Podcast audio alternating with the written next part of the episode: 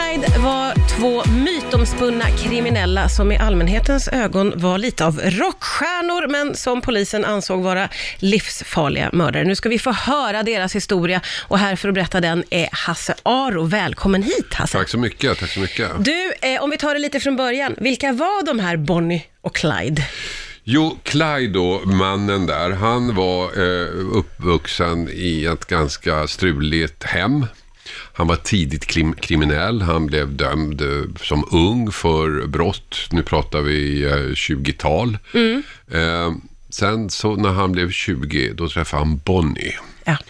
Och Bonnie, hon var inte alls från ett struligt hem. Tvärtom eh, en ordentlig uppväxt med liksom vanliga föräldrar. Hennes pappa dog när hon var ung, så då fick de det lite knapert. Men det var liksom inte en kriminell miljö. Det var inte eh, de kretsarna hon Nej. umgicks. Alltså, eh, Clyde, han hade ju sagt då redan tidigt att jag ska, jag ska försörja mig på brott. Det var liksom Okej. hans livsmål. Det var banan. Ja. Och de här träffades på en tillställning och det sa klick.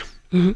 I alla fall från Bonnies sida. Okej. Hon blev väldigt kär i honom. Hennes Ja. mamma var ju förtvivlad förstås för att hon valde att hänga med en kriminell. Men hon var helt besatt av honom. Mhm, Okej. Eh, och från det då, de, de eh, blir kära. De blir kära. Hon rymmer och hänger med honom.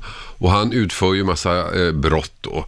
Eh, så här i historiens efterspel så framstår ju de som väldigt slipade brottslingar. Men det var de ju inte, utan det var mest smårån. Det var eh, butiker och sådana här saker. Oftast ganska misslyckat. De åkte runt och, och gjorde sådana grejer. Men det som gjorde dem, eller i alla fall honom, väldigt farlig. Hon stod oftast ute och vaktade bilen. Okej. Medan han var inne. Men det var inte bara han, de var en liten liga Ja, bestående av hans. Mm. bror och, och några till där. Så att de var en liga. Men hon stod utanför. Men han tvekade ju inte att döda. Nej, okej. Så han sköt ju ihjäl, eh, jag tror sammanlagt nio personer. Det är ju otroligt många. Ja, eh, och när liksom kom de på polisens radar? Alltså när uppmärksammades de? Ja, väldigt. Han var ju väldigt tidigt. Alltså, Han var redan Han, känd. han eh, dömdes ju för brott då, nu kommer jag inte ihåg exakt vad det var, och så blev han då fängslad och så rymde han från fängelset. Och i samband med den rymningen så sköt han en polis som dog. Det, och det låter ju så otroligt allvarligt. Ja, och det var väl också därför som, som polisen att det blev så stor grej. För att egentligen var det ju, alltså om man tittar på alla övriga brott så var det ganska små grejer de Ja. höll på med. Men han var i och också med att han hade skjutit en polis, han hade skjutit, sen sköt han flera poliser. Och då blev det liksom en stor grej. För polisen blev det väldigt viktigt att få tag i honom och Ja, henne. ja. Så det blev en slags eh, långvarig polisjakt. Och, Fyra år höll de ju på som par. ja, det är ju otroligt Ja, länge de är ute på denna ja. eh, mördarturné. Jag tycker att en sak som gör det här så himla spännande är att eh, medan de var ute på den här rån och mördar eh, turnén och jagade av polisen, så är det som att allmänheten ser Bonnie och Clyde som rockstjärnor och lite hejar på dem. Hur Ja. kommer det sig? Ja, det började egentligen med att polisen får ett tips om att de håller till eh, i en lägenhet i Joplin i Missouri. Jag har ingen aning om var det ligger. Men i alla fall, så att eh, då åker polisen dit för att eh, gripa dem, men de eh, har- har stuckit därifrån. Men i den här lägenheten så hittar man en mängd fotografier som Bonnie och Clyde låtit taget på sig själva. När de är ganska snyggt klädda, ser coola ut, står där och, och poserar med vapen och de är ju unga och snygga bägge två. Och de här bilderna får pressen tag på så att man publicerar bilderna på dem. Och där någonstans uppstår myten om dem. De ser lite coola ut, lite rebelliska liksom. Ja, som att man vill heja på dem Ja, då lite grann. grann För, så. för så blir det ju, Ja. eller hur? Eh, I alla fall i filmatiseringar jag har sett så är det ju som att allmänheten nästan skyddar dem från polisen. Men i, film, i filmerna, det är ju Ja, det- framförallt en, en film då från 67 där som skildrar dem. Men där, i den filmen tonar man ju ner deras brottslighet och framställer dem kanske som smarta bankrånare Mm. Ja, när de i själva verket rånade småbutiker. Och eh, inte sällan kom de därifrån utan något som helst byte. De var ganska klantiga Så rånare. att, så att liksom, eh, bilden som har formats av dem i efterhand är att de var smarta, eh, bankrånare, snygga och åkte runt och levde liksom ett Ja, just det. eh, lyxliv. Det har blivit lite påverkad av, rebeller, liksom. av film också. Men du, hur slutar deras historia då? Det slutar med att en, en utredare eh, eh, får ta över fallet och han går in väldigt grundligt i det här och så ser han, han, han kartlägger hur de har rört sig under de här åren och så ser han att de rör sig i ungefär samma cirkel. Så då sätter de upp en, en, ett bakhåll helt enkelt på en av vägarna. Så, och, eh, så kommer Bonnie och Clyde åkande med bilen där, där så småningom. Och då är de, jag vet inte hur många poliser de är, de är väldigt mycket poliser, som öppnar eld mot bilen och bara skjuter ihjäl dem. Och det är liksom inte någon tanke om att de ska gripa dem och ställa dem inför rätta, utan poängen är helt enkelt att nu ska, nu ska vi döda dem, och det gör de. Och det gör de.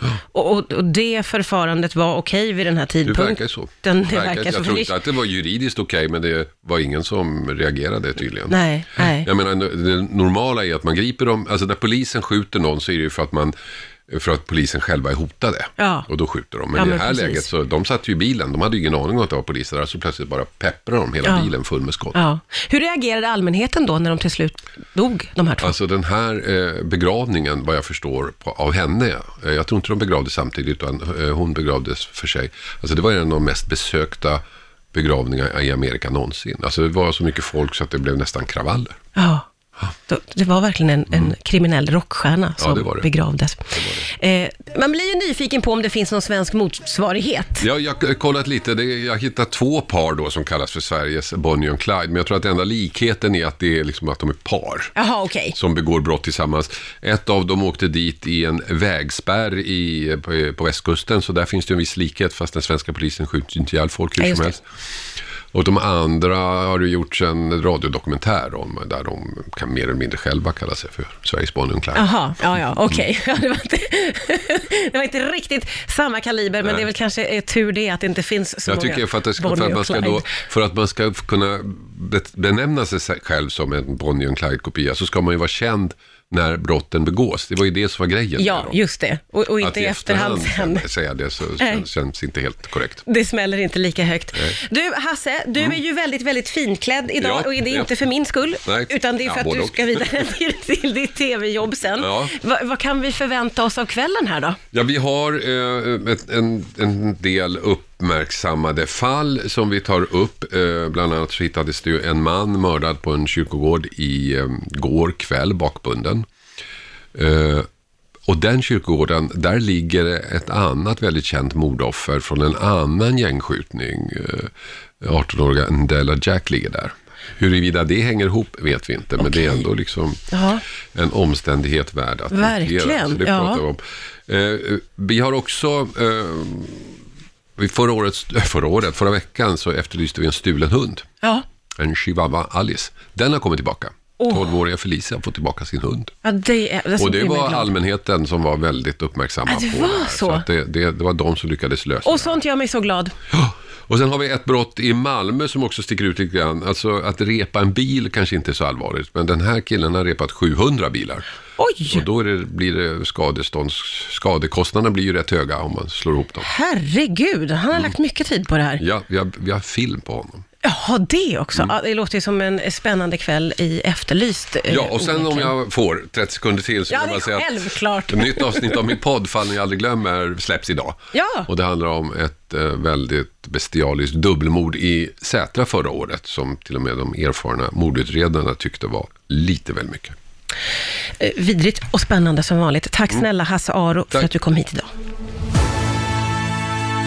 Man blir ju nyfiken på om det finns någon svensk motsvarighet. Ja, jag har kollat lite. Det, jag hittat två par då som kallas för Sveriges Bonnie och Clyde. Men jag tror att enda likheten är att det är liksom att de är par. Jaha, okej. som begår brott tillsammans. Ett av dem åkte dit i en vägspärr i, på, på västkusten, så där finns det en viss likhet, fast den svenska polisen skjuter inte ihjäl folk hur Ja, just som det. helst.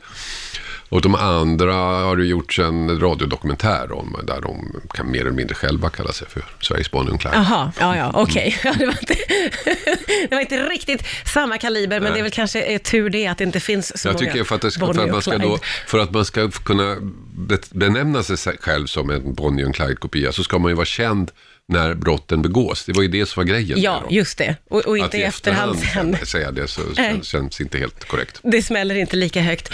Du, Hasse, du är ju väldigt, väldigt finklädd idag Mm. Ja, och det är ja. inte för min skull, Nej. utan det är Ja, för att både du ska vidare till, till ditt tv-jobb sen. Ja. Va, vad kan vi förvänta oss av kvällen här då? Ja, vi har eh, ett, en, en del uppmärksammade fall som vi tar upp. Eh, bland annat så hittades det en man mördad på en kyrkogård i eh, går kväll, bakbunden. Eh, och den kyrkogården, där ligger ett annat väldigt känt mordoffer från en annan gängskjutning. Eh, 18-åriga Ndela Jack ligger där. Huruvida det hänger ihop vet vi inte, men det är ändå liksom en omständighet värd att notera. Verkligen, Så det ja. pratar vi om. Eh, vi har också, eh, förra, året, förra året, förra veckan så efterlyste vi en stulen hund. Ja. En chihuahua Alice. Den har kommit tillbaka. Åh. 12-åriga Felicia har fått tillbaka sin hund. ja, det är... Alltså, Och det var allmänheten som var väldigt uppmärksamma Ja, det på var det här. så. att det, det, det var de som lyckades lösa Och det. sånt gör mig så glad. Ja. Och sen har vi ett brott i Malmö som också sticker ut lite grann. Alltså att repa en bil kanske inte är så allvarligt, men den här killen har repat 700 bilar. Oj! Och då det, blir det skadestånds... Skadekostnaderna blir ju rätt höga om man slår ihop dem. Herregud, han Mm. har lagt mycket tid på det här. Ja, vi har, vi har film på honom. Jaha, det också. Mm. Ja, det låter ju som en spännande kväll i Efterlyst. eh, Ja, och sen om jag får 30 sekunder till så Ja, vill jag bara säga att självklart. ett nytt avsnitt av min podd, Fall ni aldrig glömmer, släpps idag. Ja. Och det handlar om ett eh, väldigt bestialiskt dubbelmord i Sätra förra året, som till och med de erfarna mordutredarna tyckte var lite väl mycket. Eh, Vidrigt och spännande som vanligt. Tack snälla Hasse Aro för Tack. att du kom hit idag.